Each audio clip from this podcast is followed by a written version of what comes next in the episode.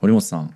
はい。言語の本質をもし解き明かしたいとしたらですねテキスト。トになった文と誰かが会話してるその会話うん。どっちを研究対象にしますテキストじゃないあテキストうん。じゃあえっ、とニーチェっていう哲学者いますよねはいはい。もう一個別の質問しますねうん。 「ツアラテストラ書く語りき」っていう本ニーチェが書いたやつですね、うん。と「跳躍ニーチェの言葉」っていう本うん。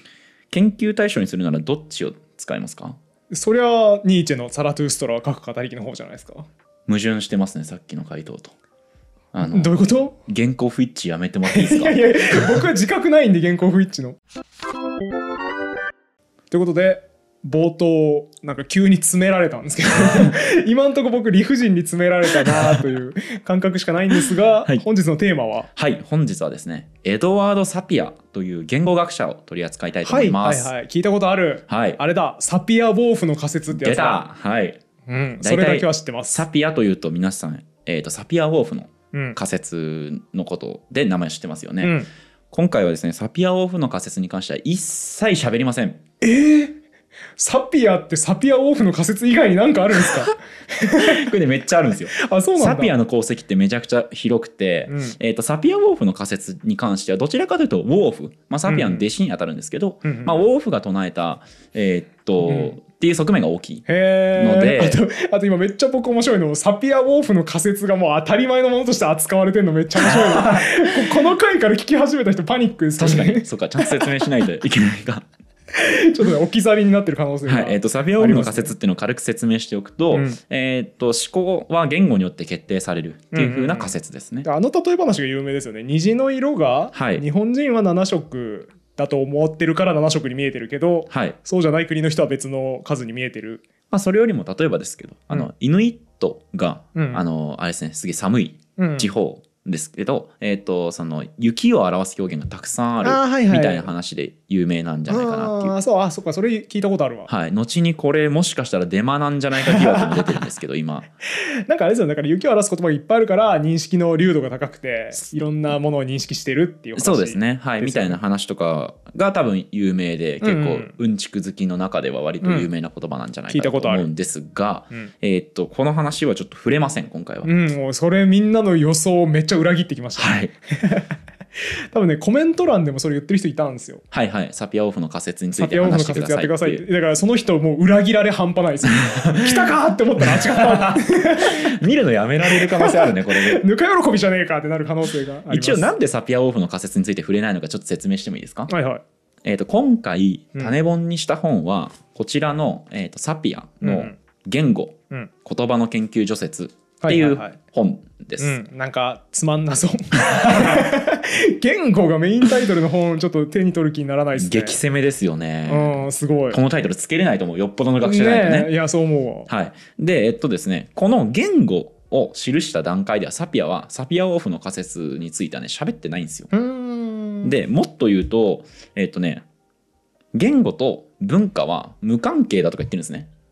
んうんんじゃあ全然サピア4の仮説と違うんじえゃっん、とまあただサピアオフは例えばですね思考言語と思考の話なので、うんあーそっかそっかえっと本質的に真逆のこと言ってるっていうところまではいかないですけどでもそう僕も読んでて思ったんですよいつサピアオフの仮説出てくるのかなと思って読んでた らいつまでたっても出てこないどころかはい結構全然違うこと言ってないみたいな面白いなそれことが起きて、 うんっ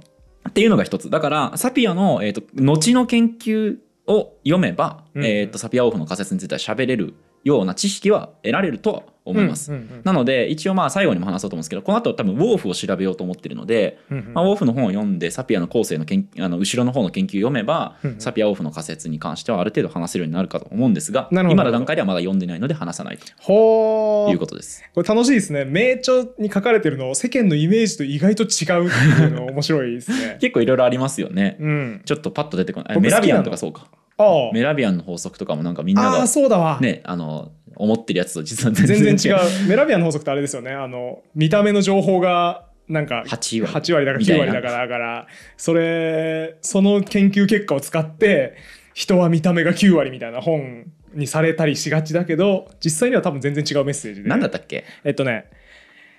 身体的な動作あというか喋ってることに矛盾がある時 はいだから私はチョコレートが好きですって言った1分後に私はチョコレートが嫌いですみたいな、はい矛盾があるメッセージを発してる時に影響を及ぼすのは身体的動作が8割全然違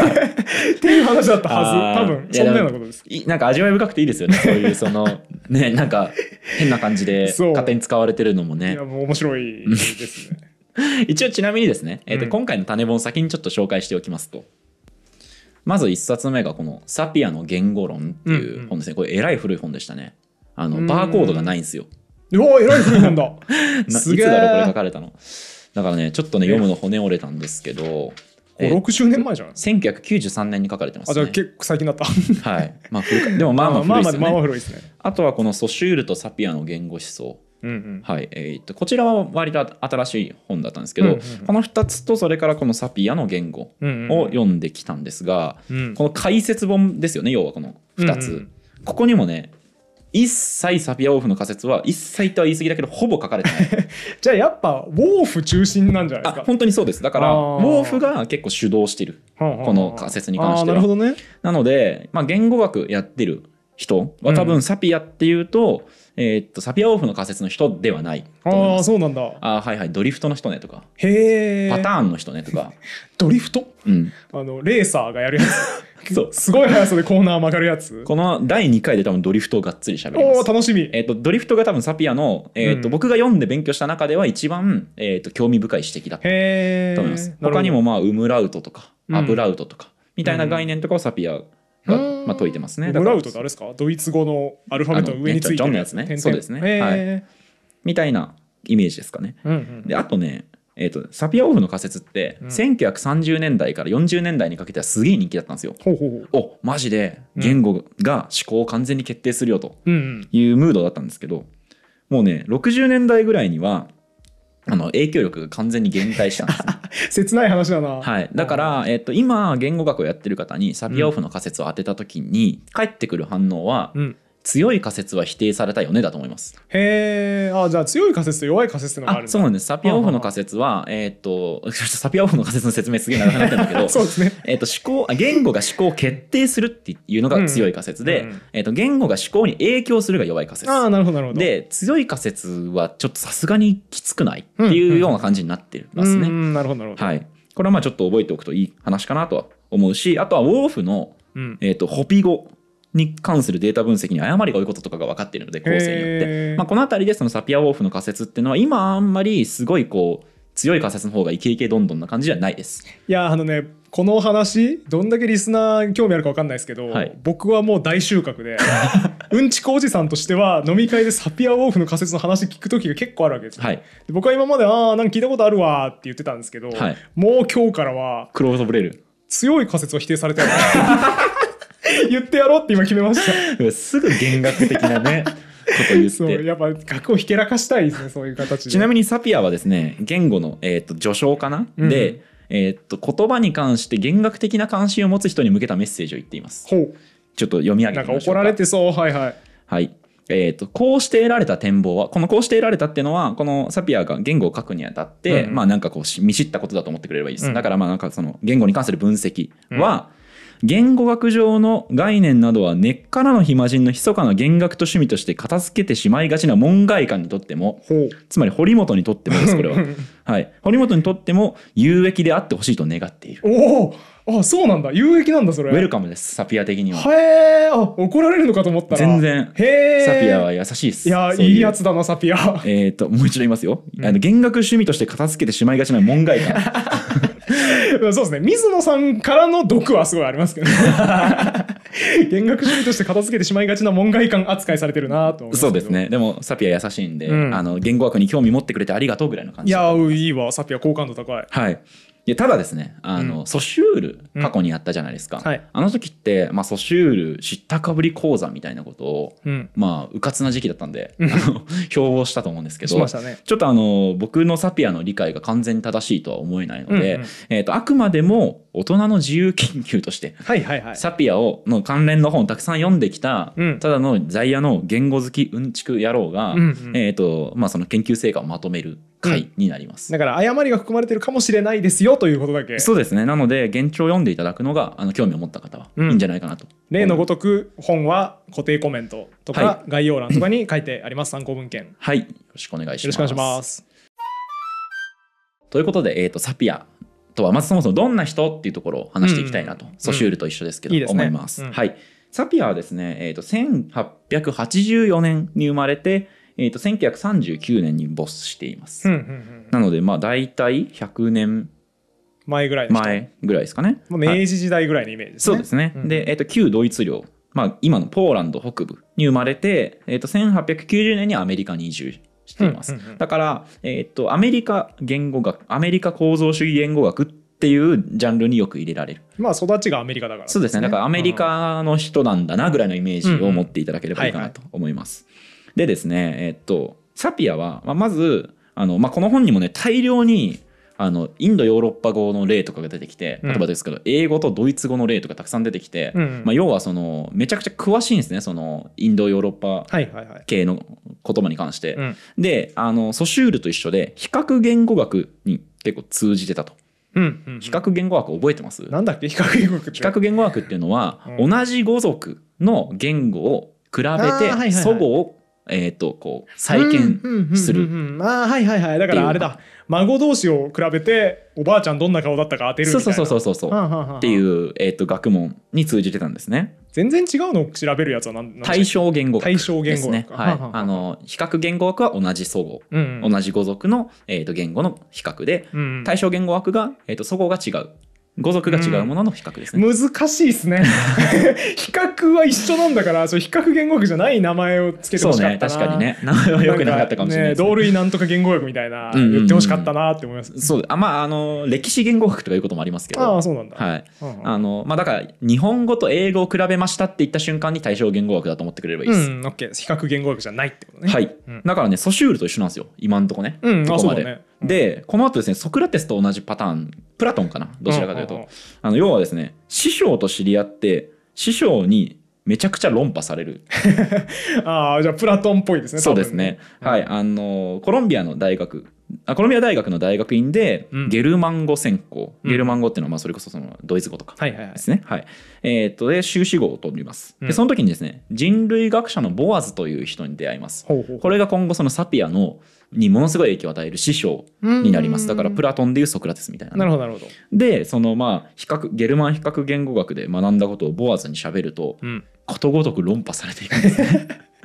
容赦ないですね師匠なかなかそう そうそう。で、えーっと、比較言語学の、えーっと、やり方に、えーっと、限界を覚えて、えーっと、アメリカ先住民うんの、えーっと、言語の記述に没頭するようにうんなりますへーじゃあ論破されたショックでっていうことですかねそうですねあのボアズは、えー、と文化人類学者なのでまさにそういうんうそのフィールドワークみたいななこるほとどを、えー、とやっていたし言語の記述もしていたあじゃあ本当にプラトンっぽいですね そうですね論破されてちょっとあいつの教え書き留めたろっていうそうそう感そじうになそっうたそわけうだそうですねはいえっ、とでまあこういうだから、えー、と今記述っていう言葉が出てきたんですけど、うんまあ、専門用語でも記述言語学という学問があって、うんうんうんこれはあのまあだから、えー、とエベレットの時に出てきた、はいえー、とフィールドワーク言語学とまあ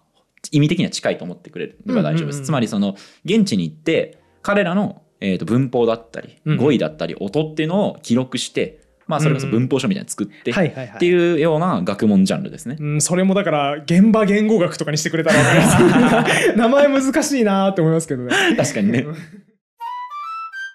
でサピアのすごいところはうん、あのちゃんとですねその技術言語学さっきのフィールドワーはいクはいで結果残すんですね。もう偉いアメリカとかカナダの、えー、とインディアン諸語の、うんうんえー、と教授的通じ的研究に膨大な業績を残したと。なんか懐かしい教授的通じ的懐かしいソシュー思い出ルしまのしソシュールの回でやったちょっと待ってよちょっと待ってよえっとどっちかが時間時系時系列をずっと通してなんですよそうそうそうそう。でどっちかがこの一瞬だけを切り取ったやつなんですよ、えっとだからで多な分名前が良くないから覚えられないって話をしてましそうた で。文句を僕は言った記憶はあってでもねわかるよえっとこの時間ずっと取ってる幅を取ってるのが通時帯でしょそうですそうです時間を通してだからそうですそうで。です教時帯が一瞬を取り出してるんですねそうですね。だから、えーっと分かりやすく言うとサピアが調査に行ったタイミングでの文法体系の記録が教授的研究だと思ってくれればよくて、うんうんでそれがこうどういう歴史変遷をたどったのかみたいなのが通じ的研究なるほどなるほど、まあ、この両方でばっちり業績を残しましたうんうんでこのまあこのねキャリアこれでかくて結構、うんうんサピアはだからインドヨーロッパ語、うんだから英語とかドイツ語みたいはないものに加えて全然祖先が違ううんそのえーっとですねセム書語とか、うんえーっとうんシナチベット語とか、ほうほうほうまあ、それからその、えーっとアメリカ先住民の言語とかを詳しくなっていくんですね、うーんなるほどだからソシュールとちょっと違うなって思うのは、まあ、ソシュールもいろいろな言語多分使えたんですけれども、サピアはその全然違うその文法体系の言語にも詳しいわけですよ。うんうんああそっかソシュールの時やりましたねソシュールは割と、えーなんだっけインドヨーロッパえっと、そうですすねソシュールはインドヨーロッパ語族の、えっと、宋の母音の再建とかの研究とかをやっていたはずで、だからそっちに偏ってたんですねソシュールは多分えっとねまあ、偏ってたっていうほどでもないのかもしれないけど、うんあのまあ、そんなにそのいろんな言語喋れる人っていうイメージはないんですよ、はいはい、なるほどなるほどソシュールには、うんただサピアはいろんな言語が操れたんですね、うんうんうんだから新しいパターンの言語学者です今いいですね多分今まで出てきた中で、うんうんこれがまあ後にすごい大きな、えー、とサピアの言語論ほうほうほうに影響を及ぼしていきますへもう2つだけサピアに関して重要な指摘をしておきますね、ーはいえー、とサピアが影響を受けたものが2つうん1つがフロイトとユングの精神分析学へえあんま関係なさそうだけど言語とはい、うんただ堀本さんねあのすごい鋭いなって思うのはうん意味軸もその指摘をしてるんですよ過去にそうなのはい集合的無意識って言葉を堀本さん使ってませんでした使いましたね使いましたよねうんサピアも言語に集合的無意識みたいなうんことがあるんじゃないのかとか言うんですよねはあだってね例えばだけどえ何の時に集合的無意識って堀本さん言ったんだったっけ今僕適当に使いましたって言ったんですけど実はよく分かってないんですそう いつ言ったっけなんか集合的無意言識語の修練進化みたいな話をした時にもしかしたら我々の集合的無意識みたいなのがあるのかもしれないですねみたいなこと確か言ってたあーどっと思うんでかの回すでよ言ったかもコメント欄欄で教えてもらいましょうかそうです ねもうとうとう自分たちの発言すら分かんなくなってきますからねコメント欄頼りですね全てまあそういうこと言ってたと思うんですけど、うん言ってたかもサピアは実はそのね心理学を結構勉強してたし関心を持っていて、うん言語をその心理学の知見をこう使って説明するみたいなはいはいはい特に、えー、とドイツで当時流行ってたゲシュタルト心理学というやつを、うんにかなり影響を受けてたみたいですうね。ーんゲシュタルトって崩壊以外に使うことあるんですね ありがとうございます。あの同じ文字じっと見てたらバラバラに見えてくるみたいな、この字合ってるっけってなるあれのことゲシュタルト崩壊って言言いいまますすけどね。ゲシュタルトに他のやつ続いたっていう 今カルチャーショックがありましそうなんですよ。ゲシュタルトの本来の意味とかもね、後でちょっと説明できたりしますね。たはいはいはいで、もう一個がですね、えっ、と、イタリアのね、ベネディクト・クローチェうんっうんていう、えーベネディットだっけなちょっと忘れちゃったんですけど、うんえー、とクローチェっていううん哲学者、はいはいそしてこの、えー、とクローチェは美学と言語学の中間みたいなこととかを考えたりしてたんですよもう一回言って美学美学美しいそうですねだから芸術と語言語学の関わり合いみたいなものをを考えていってへえ面白そうなんだ かからあのブルーピリオドみたいなもんですよあのさっきさっきっつうかさっきじゃねえ わもう収録日と公開日がぐちゃぐちゃになっててすごい整理つかなくなってますけど今ごめんなさいあのねちょっと前にうん公開された動画でブルーピリオドも言語を芸術がこうどう超えていくかみたいな話だみたいなこと言いまししたまけしどたねあの円円って言われた時にその言葉のイメージからどれだけ離れられるかでいい絵が描けるかどうかが決まるそうそうそう、ってみたいやなこと言ってましたけど、うんそうサピアも実はですねサピアはですねピアノの名手なんですよつねへえあかっこいいそういう学者そうだからねソナタとか作曲してるんですねいいなあさらに詩も書くんですねおー多彩創作詩を、えーとうんうんうん作ったりそれから詩人に関する評論も、ほーしてるんですねダヴィンチだダヴィンチそうあ確かにね万能人ですね、うんだからサピアのこの本読むとあの言語学のねその専門家の書いたそれなりに分厚い本だと思うから、うんなんかかなり厳密な物言いとかしてんのかなとか思ったら、はいはい意外とあのエステティックみたいな美的なみたいな、エステティックっっていう単語とかがね出てくるんですよね何回か。っへていうのがまあ、えー、とサピアの特徴えですね。なんか今んとこ好感度高いはなんか芸術とかもできるわいいアメリカ人だなっていう印象ですねあかなりなんか前向きな評価をしてるんです、そうねそう 今サ そピアうになん対しかて。楽しそうだなって思ってます先ほどサピアは、うんえー、とそのアメリカ先住民とか北米の先住民の話し言葉を、うんえー、と記述してうん文法とか語彙の分析をするっていう、えー、とフィールドワーク言語学うん技術言語学を、えー、とやっていたよねって話をしました、うんでサピアはそこで気づくんですねあのその先住民たちのその話し言葉をこう書き起こしているうちに、うんあれなんかこの人たちが昔から無意識のうちに言語の体系みたいなのを持ってることないっていうことに気づくんですね。ほうほつまりその、えー、と言語の、まあ、ソシュールの言葉ソシュールの時に出てきたような言葉を使うと体系、うんここに注目していくんですね。うほううんこれをはっきりさせることこそが言語を研究する際に探求すべき本質なんじゃないかっていうことを言い出すんですね。ん言語の体系ってあれですよねソシュールの時だとそのどこで単語区切りますかみたいなはい、みたいな概念が、えー彼らにもあるっていうのえはっと当たり前じゃないって思ったんですけど、正確に言うとうん音声の体系、まあ、音声の、まあ、サビアの言葉を借りるとパターンを使ってるんです、はいはいは言ってるんですけどと,、えっと携帯のパターン、うんこの2つを、えっと注目していくで、うんえっとそうだそのその話で言うと、うん当時はえっ、とですね、文化的に遅れてる人たちは文化的に劣った言語を喋ってるっていうあーなるほ空気どがあったんですよはいはいはいだけど先住民たちの言語を聞いてたらいや全然違くない、すごくないこの言語ってなったんですよあーだからその体系がすごいっていう、あそうそうそうそうそうっていうだから発見だだったんですねからえーっと極端な例で言うと、うん、最終的にどんな言語もラテン語とかギリシャ語みたいなはいはい完璧な言語に近づいていくんだと、んで、で例えばじゃあその先住民の言葉ってのは、うんめっちゃ遅れてるよね俺らよりもみたいな はいはいイメージっねていう空気が当時はあったんですあねー。だからマンモス狩り狩りみたい なそうそうそうそうで、あのーサピアのだからこの本に出てくるさっき言ったその文化と言語が無関係っていうのはそういうところにも通じるんですよ。つまり、えー、と高度な言語を喋ると高度な文化になるみたいな空気があったから当時は。はいやそれは違ううだろみたいなことを言ってるんですね。あー時代背景もないと理解できないですねあそうですねごめんなさいちょっっとそこのあたりちゃんと説明すればよかったんですけどなるほどなるほどまあ、そういうことでそのいや全部の言語全部すげえじゃんってなったので、その体系を明らかにすることが大事だよねみうたんいうんうなん発想になっていくうとんなるほどなるほいどう感じです。今しれっとうんあのサピアの言葉を借りるとパターン うんみたいなこと言いましたよね。言いましたね体系なんだけどみたいな。うんえっと、このパターンとは何かっていう話をちょっとしていきたいとうんうん思います。はいはい、えっと、これね、ちょっと難しい話なんですけど、うんまず、その前にフンボルトという言語学者がいて、フンボルトペンギンと関係ありますかそうなんですよ。お関係ある兄弟なんですよ。 おーテンション上がるなちょっとちょっそとう面白いなそれえっとですね、フンボルトのお兄ちゃんの方が博物学者へで、フンボルトペンギンンの名前の由来になっていはいてはいはいはい、弟が言語学者なんですね。はあはあはあで、フンボルルトはその内的言語形式っていうような、えっなんとか、急に難しそううんはことを言っていて、まあ、うんこれがまあそのサピアのパターンと通じるものがあるんだと。あはあはでちなみになんですけど今そのお兄ちゃんと弟げんでこう言語学者がいてもう一人も有名みたいなうん話出てきましたよね。あうんグリムもそうですね。グリム童話のはい。へーグリム兄弟のグリム言語学者です。あそうなんだお兄ちゃん。はい。へえグリムの法則っていう法則があって、ほうほこうほうれ結構すごい法則。あそうなんだですはいへえあの悔しいから全然関係ないんですけど、はい。あのベネディクト溶液をつ見つけたはいベネディクトと、えー菊と刀を描いたルース・ベネディクト ルー。ス・ベネディクトは夫婦ですねおやるやん。そう実は関係なくないんだよこの2つ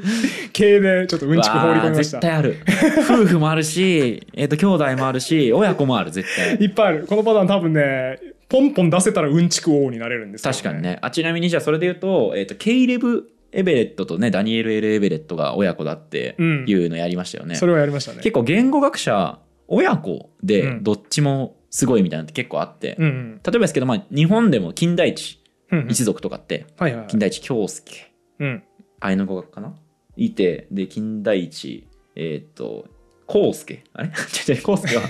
それあれじゃない事件解決する人じゃない間違えた春彦だごめんなさい 稲地春彦はいはいそうそうそうなんとかもいるし聞いたことあるな、えっ、とねそれからね剣坊さんの話の時とかにうんね、その剣坊さんのお孫さんも自称コレクターやってたじゃないですか。で新明会の、えー、ともう一人の立役者って山田先生でしたようんね。うん山田先生も実はねお父さんかな、はいはいめっちゃ偉大な言語学者なんですよ。へー日本語学者なんですよ。やっぱあるんだな血筋ってそう山田義雄っていう、うんうん多分日本語学とかをちょっとやった人だったら目にしたことがある名前だと思うんですけど、うんそうそうなんですよね。うんうんやっぱ血筋あるんでしょうねあ。るんですね俺も言語学者一族で生まれてみたかったです ね。俺もだわ、ねやりたかったわ、お父さんがずっと幼霊集めてるとか、うんうんなんか言語習得とかめっちゃ見てくるみたいな、うんそういう家で生まれてみたかったですね。でもちょっと家族旅行は大変 ですけど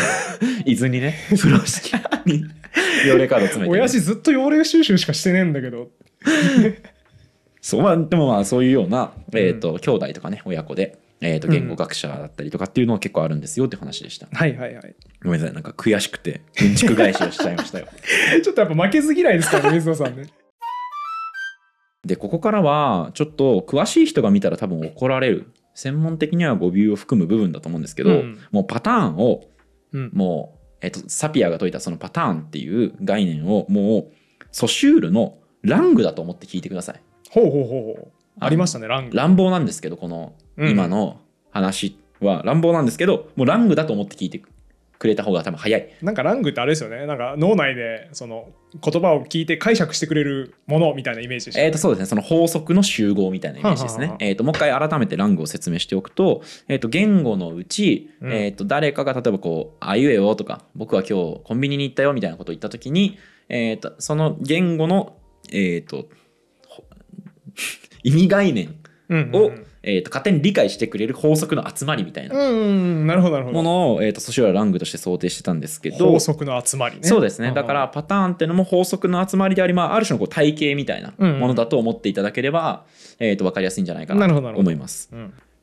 じゃあ今回の、えー、と第1回の最後の話になるんですけど、はいはいこれがそのサピアは書き言葉ではなくて話し言葉に注目していたっああそうなんだていうところあちなみにもっと言うと話し言葉よりももっと重要な部分はあるよねっていうことは言ってるんですけど、うんえー、と書き言葉よりは話し言葉の方がっていうような言い方をしてるんうであすじゃねあ。最初の二者択一僕は間違ってたわあけですそうなんですよ、はあはあはいあの要はね書き言葉ってうん二次創作みたいなもんだろうみたいなこと言ってるんですね二次創作はいいやそんなことないでしょ一次創作でしょあって思うじゃないですか、うんこれあの完全に常識にとらわれてますねあそうなんだはい、あのちなみにサピは別に二次創作とかっていう言葉を現状で使ってるわけじゃない完全に僕のあ解水釈野でさんすの説明ねはいうんじゃあちょっとサピアのこの言語から、うんえーっと具体的な記述をざーっと読み上げてみましょうかはいえー、と読み上げるのも長いのでざっくり言うと,、えーとですね、言語はまず第一に音だよねってことを言ってます読読み上げげますね、はいえー、と言語とは意図的に算出した記号の体系によって思想感情または欲望を伝達するための純粋に人間的で非本能的な方法である、はあえー、とすごくシンプルにまとめると言語って記号だよねそしてそれによってみんなが何か出来事とか感情とか伝えれるよねって言いましたああ簡単だねはい、でこれらの記号はまず第一に聴覚的であっていわゆる音声機関によって算出されるうんうん言語の、えっと、21ページの記述ですねうんうんうんつまり、えっとその言語っつうのはまず耳の耳で聞こえてくるやつでこれはその音声機関によって出てくるうんやつですよねと言ってますうん、簡単ですね、うまんあ、それはそうだろうっていう、でねうん、でもこれ今だってさっき書き言葉を重視したわけじゃないですか、うんでもサピアは第一に聴覚的だと言ってますああ言そう語かそうかなるほどでこれはその言語の発達成り立ちから見れば明らかではいはい話し言葉から生まれてますよね言葉はああああそうですねそうですよねあの書き言葉って確かね5000年ぐらいしか歴史ないはずちょっとごめんなさい正確な数字あのーはいはい把握してないけどあのだからあれでしょシュメールとかそうですなそうんでかすその辺ですよね多分書き言葉はいの、発筆生、記法みたいなのが出てきたのってその後なのでああそうだスわタート音声ですよねそりゃそうですね喋ってない喋る方が先に決まってますよねそうそうそう、うんでしょだけどだけどなぜか今って結構うん言語学あるいは言葉っていうことを聞いた時に、文字のイメージ結構持ちません持ちますでサピアはそれをいや第一にやっぱり文字じゃなくない話し言葉じゃないってえーはいはいはい言ったんですねだはいからこれはね実はタイトルで明らかでうんこの言語、サピアの言語の現代は、うんえー、と language、はいはいはい an introduction to the study of speech と言ってるんですね。おおスピーチだはい、話し言葉と言ってるんです。はあでは、あこれは、えー、と本に書かれてたんですけど、当時からすると、タイトルにスピーチと書かれてること自体が異例だと。へえ言ってますで、だから、えーとそのサピアは話し言葉に注目したっていうのはかなり大きな指摘だったみたいですうん。うんうんでだけどなんかねさっきの文章っていわゆる音声機関みたいななんかちょっと持って回った言い方してましたうよんねしてましたねでしかも音声機関に鍵括弧とかつけてるんですよおおなんか含みありそうそうどういうことかっていうと正確には音声機関なんて存在しないみたいなことなん ですねえーそれ結構ドラスティックな主張じゃないですか。でもこれね多分ねちゃんと見ていただいた方だったら、うんえっと数の発明のところで僕ちょっと近い話をしてるんですようん、ああしてた思い出しました思い出しました。つまりえっとえー、と口例えばっていうのは音を出すための器官ではなくて、うんうんうん食べるためとか呼吸するための器官であってだから本来は全然別の用途のものだったのにそれをなんかうまいことハックしてそうそうそうそうそう音出せるようになっちゃったよこいつらっていう話です ねそうそうだからだからこの問題に関してサピアは、うんえー、とピアノの名手サピアはですねうん指もだってピアノの演奏するための器官じゃないっすよねみたいなはあはあことを言ってるんです、はあそれと同じぐらいげ口あるいは音声器官っていうのはえっ、と言葉を喋るための器官じゃないですよねって言ってるんですあーなるほどねなんかちょっとレトリカルだけどちょっと納得しちゃうよねこのなんかそうだなーって思いまし たでしょそっか確かに指だって指音声で出す期間でしょって言われたら絶対違うよって違断言うできし例えるからば指がは数えるための器官だよねって言われても、違うよいや違う違うってなる掴むためとかだよってなるわけですよねうんだから口ってのも言葉を喋るための器官ではなくてえーっとサピアの言葉を借りるとこれうん23ページに出てくるんですけど、うん言葉はかっこいろいろな器官の上にかぶさった機能であると言ってるんですね、うんうんうんうんつまりその人間の体の本能の部分ではなくて、うんうんうんそのいろんなものに乗っかって相乗りで使わせてもらってる機能ですよねっていうのあをー言語学者が言っているうわーあのーあれだわソシュールの回のラストで多分水野さん言ってたやつですけど、はい文系学問って人間からスタートしていて、うんうんいつも人間を見つめているみたいなこと言ってて、はいこいつガンチカあること言うなと思ったんですけどこいつ呼ば れ今こいつ呼ばれてま したこいつ、こいついいなと思ったんですけど。で、コメント欄でも結構みんな、その定義いいっすね、みたいな、うんいいこと言いますねって言われてて、はいでもなんか、今もそれ感じましたね。あーサピアはやっぱそこをちょっと見てるんじゃないのっていう、うんうそこスタートみたいなとこあるんですね。ちなみにあのですね言語が本能か非本能かっていうのはそれこそチョムスキーっていうまあ言語学者とかは本能だとかって言っていて、うんえー、と結構その現代の言語学では支配的な、えー、と流派のうちの一つなので非本能的だっていうのは今の学術的な基準に照らし合わせるとあの違議う論の割れてる部はあ分はあはあではあるっていうのははちょっと注意しておきますあねな一るほ応ど、。うんうんなるほど、なるほど。でねじゃあ書き言葉はじゃあ何なんだとうんいうと「字」ってのは聴覚による体系の本案だと。うんえー、とだから耳で聞いたものってのを写し取ったものですよねとうん言ってます、うんうん当たり前ですよねめっちゃ まあ、そうだろうなっていう。だからこれは記号まず音ってのは記号ですよねうん。うん。それの記号でしょって言ってるんですうん。うん。うんあーつまりおはあはあえー、と字ってのは記号の記号だああ、二次創作だ。でしょなるほどそう書き言葉ってのは記号の記号であって記号あるいはその記号の中にある本質を迫るためにはうんうん。書き言葉じゃない方が良くないみたいなうんうんあーなんか言わんとすること分かってきたわぞかわかりますなるほどなるほどもう少しじゃあ分かりやすい例で言うとさらにもう一個例を足すとですねモールス信号はいはいはいっていうのがあります、うんこれは書き書かれた文字が、えー、とその慣習的に定められた点と線で記される、うんうんえー、とけ記号の形式のことですね、うんうんサピアはモールス信号は記号の記号のそのまた記号と言ってるんですねうんうんうんこれでなんかなんとなく分かりませんか関係値と関係図としてはまず言語があってうんそれをこう表現するために、うんえー、と音がありますこうんれは記号ですうんうんでその下に、えー、と字があってこれが記号の記号の記号、うんでモールス信号を使う人は記号の記号の記号です まあだからあれですよねそのじゃあ言語のこと考えたいからモールス信号を一生懸命やろうって言ってるやついたらえバカじゃない のなるのと一緒っていうイメそうージですですよねだから今の例をうんニーチェに直すと、うんニーチェのこと知りたいなと、うんでそしたらじゃあ「ツアラットスロ各語り記」とか「うん善悪の悲願」みたいなニーチェの著作がありますよね、うんこれをもとにニーチェの思想をこう研究した方がいいよねっていうふうに言っていて、うんうんそのツアラットストラとかから書かれた跳躍ニーチェの言葉っていうのは言ってみれば書き言葉うんうんでさらにモールス信号は漫画跳躍ニーチェの言葉みたいな感じにはいはいそうですねあるあなるってるってことです。うんだからただもちろんですけど、えーっとこのあのーこの例っていうのはかなり不正確な例ではあるってことは一応伝えてはい言はっいていきはますね。いそなるほどのなるほどあの解釈が割れるみたいな部分があると思うのでそうんうのん原著からね二次創作する時っていうのは解釈が割れると思いますけど、まあ、言語の記号にはそこそこまでのことはないと思うので、うんうん例としああくまでも分かりやすい例として出したもの です。めちゃくちゃ予防線張りますねいやなんか誤解されたまま伝わるとちょっと ねシャレになんないんですよ そろそろね。はいはいはいちょっとねはい怒られそうだからねはい。だからあれですよね最初のクイズで言われたのは、えー僕は文字の方がいいんじゃないかと言語の本質をね、あの、うん考えるのにわはい。だから記号化がよりいっぱい行われたうん。先をやろうって言ったにもかかわらず記号の記号ですね。だから、うん文字ははいにもかかわらずニーチェはいや幻聴やった方がいいに決まってるでしょっていう記号が浅い方そうですねお一時創作一次創作の方やれよって言ったわけでだから怒られたんですそようです原稿不一致 というか 矛盾してるよねっていう難しい怒ら れ方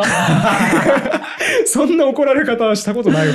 ちなみにサピサピアはうんま音声も言語の本質ではないんだけどねと思ってますあ、記号だからねまだうんそうそうそう記号の記号だから面白い例えをしてて、うんその意思の疎通ができるから音ってのは不完全な体系というわけではないんだよとうんうんだけど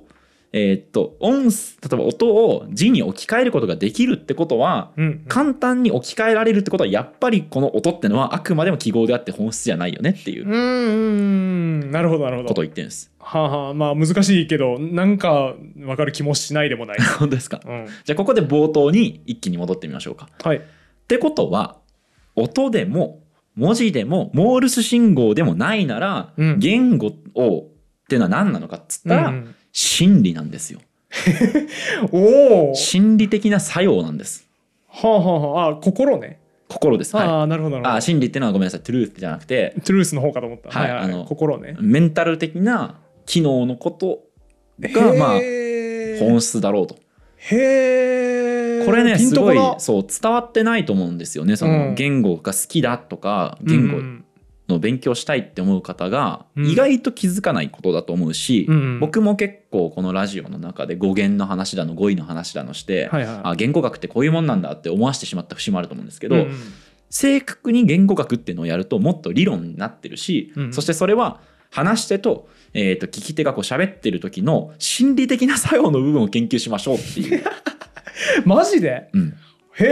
えあ心理的な作用っていうのはただそれを定式化したりねうん法則化したり理論化するんですけど、うんうんえー、と言語っていうのの本質はも音でも文字でもなくってその音とか文字を介して行われる概念の通達とそれに伴う心理的な作用うだ、んえー、すごいそうなんだうん、全然考えたこともない常識が今流れ込んできて考えたことないけど今の話聞いたらそうなりませんだってなる音でも文字でもないんだけれどもこれらを使うと何かが起きてるわけですよ。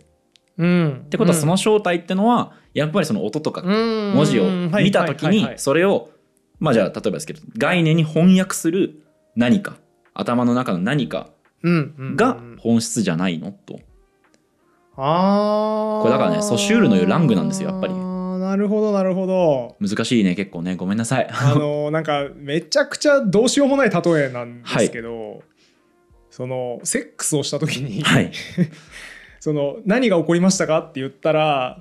なんかその男性器が女性器に挿入されてうん射精しましたっていう、は説明をしたらいやそうじゃないでしょって多分うんうんうん怒られるじゃないですか、っはいいていうようなことかなって思いましたやわかんないわかんないどういうこと いやだからもっとなんかそのいろんなことがあったじゃんっていう、はいはいはいその本質はそこじゃないよねってその何が起きたかっていうその聖域じゃないじゃないですか本質は、はいはいはいそのなんか多分心の交流みたいなものがあるわけでーはいはいはいはいはいそっちが本質なのであってその聖域の方に着目したら怒られるよねっていうことかなって思いました。あ今なんか分かった分かっただから フィジカルな部分じゃなくてメンタルの部分が本質なんだよねってことを言語としてあそうそうそうそうそう今そうそうそう例えたわけですねそうそうあでもまああのそういうことですうんなんかね、もうちょっとマイルドなやつないかなと思って僕3秒ぐらい探してたんですけど思いつかなくてそのまま言って しまったいパッと手に取るやつが さいちいちさエキセントリックなんだよ、やちょっと本当すいませんうん、えでもどうあのどうですか実際その言語の本質が心理的な作用だっていうのって意外に感じますかやっぱりいやめっちゃ意外でした、あ本当ですかうん、びっくりした今あび そんびなっくにりしたうん、そんなにうん、そうあただね別に文字とか音ってのが別にあの関係ないってわけじゃないんですよ、うんあの理解するために当然文字とか音ってのの機能を明らかにすることは大事うんなんですけど最終的にはやっぱりそれによってなんで人間がどういう処理をしてるのかみたいなうんところとか大事になってくるよねと。うんうんうんうんでこれを突き進めてるのがチョムスキーなんですよね。 うんうん処理処理がね処理の方はがいちょっそとうでねすあのし心あの人間の脳内のその言語を聞いた時に処理するうんその規則とかっていうのがはいは何なのかっていうのをどんどん突き詰めていってるのがチョムスキーっていう言語学者なので、いつかこの話もしたいですね。今その実は心なんだの方を処理してる間にまた規則をやってるのはチョムスキーでって言われたからあわあわちょっと処理落ちしてしまったん ですけどまたこれ情報小杉問題出て きてるこれ今回はね濃いですねかなりやべえいや大丈夫大丈ちょっと夫後半からちょっと調成していきますね。いや大丈夫大丈夫ソソシュール界もみんなついてきてたんで大丈夫です今回 もいや確かに自分でも今反省してる わちなみに、うんこのサピアがそういうまあ音の部分うん書き言葉よりも音文字よりも音を重視したっていうのってサピアならではの独自の視点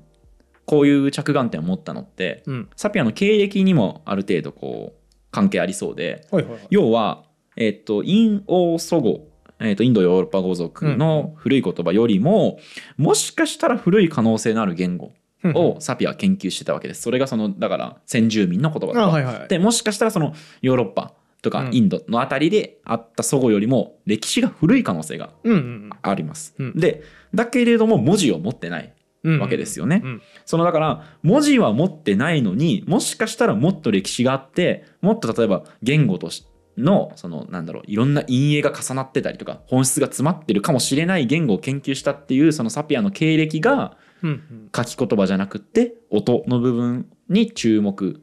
を向けさせた可能性はあるようね。んなるほどなるほど文字を持たない言語なんだけど長い歴史があるかもしれないそうそうそうだからこの辺りはやっぱりいろんな言語喋れるマンのやっぱうんうんこうなんていうんですかね面目役所というはいはいはいかはいうん良さなんじゃないかなと思いますね。そうですねなるほどサピア読むとねいろんな言語やっぱ勉強しないとダメかも俺っていう気持ちになってきますね。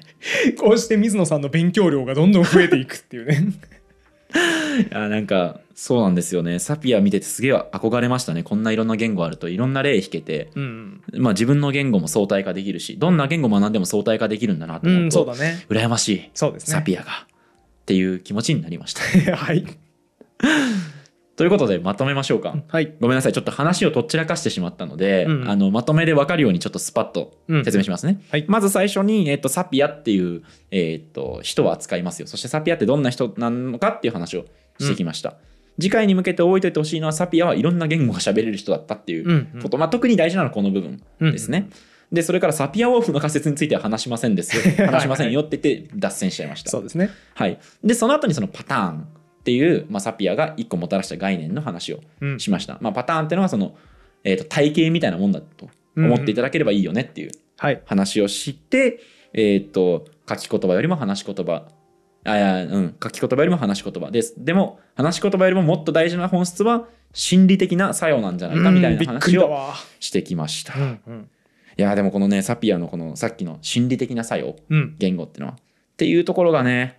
こういう現代のチョムスキーとかにもつながってくるんですよね。だから、うんあのいずれちょっとチョムスキーさんは扱いたいんですけど、はいはいはいうんサピアをやってからの方が多分チョムスキーのなるほど分かりやすい気がするのでもうちょっと我慢して聞いてくだ さい。もうとうとう我慢を強いるようになってきましたよリスナーに確かにね今回ちょっと確かに負荷やばいだろうなごめんなさい。 絶対フンボルトペンギンの話そんないらなかっいたやでもああいうのがないと聞いてられないですよいやそうだね多分確かにねああいう脱線意図的に僕だから、うんフンボルトの話って多分フンボルトの内的言語構造みたいな話って全く説明してないんで、うんあの台本の中では話さなくていいかなって最初思ってたんですよはいはいだけどあ内的言語形式か、うんあのでもその脱線あるとちょっと息抜きできる確なかとに思ねって聞いてる方が、みんなの潜在意識にペンギン出てきてちょっと癒されますしそうねそうそう そうって思ってたらうんそんな配慮をしたのにもかかわらず結果的にはすごい難しい話をしたあと説明がちょっとあんまうまくなかったっていうところをちょっと反省してます まあねラジオは生ものなんでねねえ難しいです ね難しいいやほんとそうもっと台本詰めなきゃダメだったんだちょっとあまりにも1回目からハードル上げすぎハードルっていうか難しくなりすぎちゃったね、うんちょっと引き作るために2回目のね、はいはい予告しておきますねちょっと1回目で離脱しないよううに、はいはいえっとこの後はサピアのそのし有名な概念であるドリフトうんの説明をコーナー曲がるのかなって僕は今のところ思ってますけ どしますね。うんはい。で、ドリフトのことを知ると、あと、少なくとも僕は5000年ぐらい生きたい、長生きしたいなっていう気持ちになりま した。すごいな5000年行きたいうん。それ僕何を教わっても絶対そうならない自信があるんですけど今のとこ毎回のパターンですよ、これ。 ろあ本当だわ毎回これやってるもんな嘘だ絶対助数詞面白いわけないっすよとか言ってね最終的には助数詞宇宙よりスケール大きいですからね完全に助数式を入信してましたからね。あじゃあ分かりました次回は5000年行きたくなる回ということですねそうですね堀本さんが5000年行きたいと思うかどうかも次回判明すると思うの でお楽しみにでは皆さん次回もぜひ見てくださいはいありというわけで今回も終わりにしましょうありがとうございましたがとうございましたこのラジオは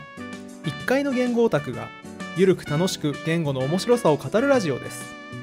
自由気ままな言語トークですので厳密な交渉は行っておりません内容には諸説ありますご了承の上お聞きください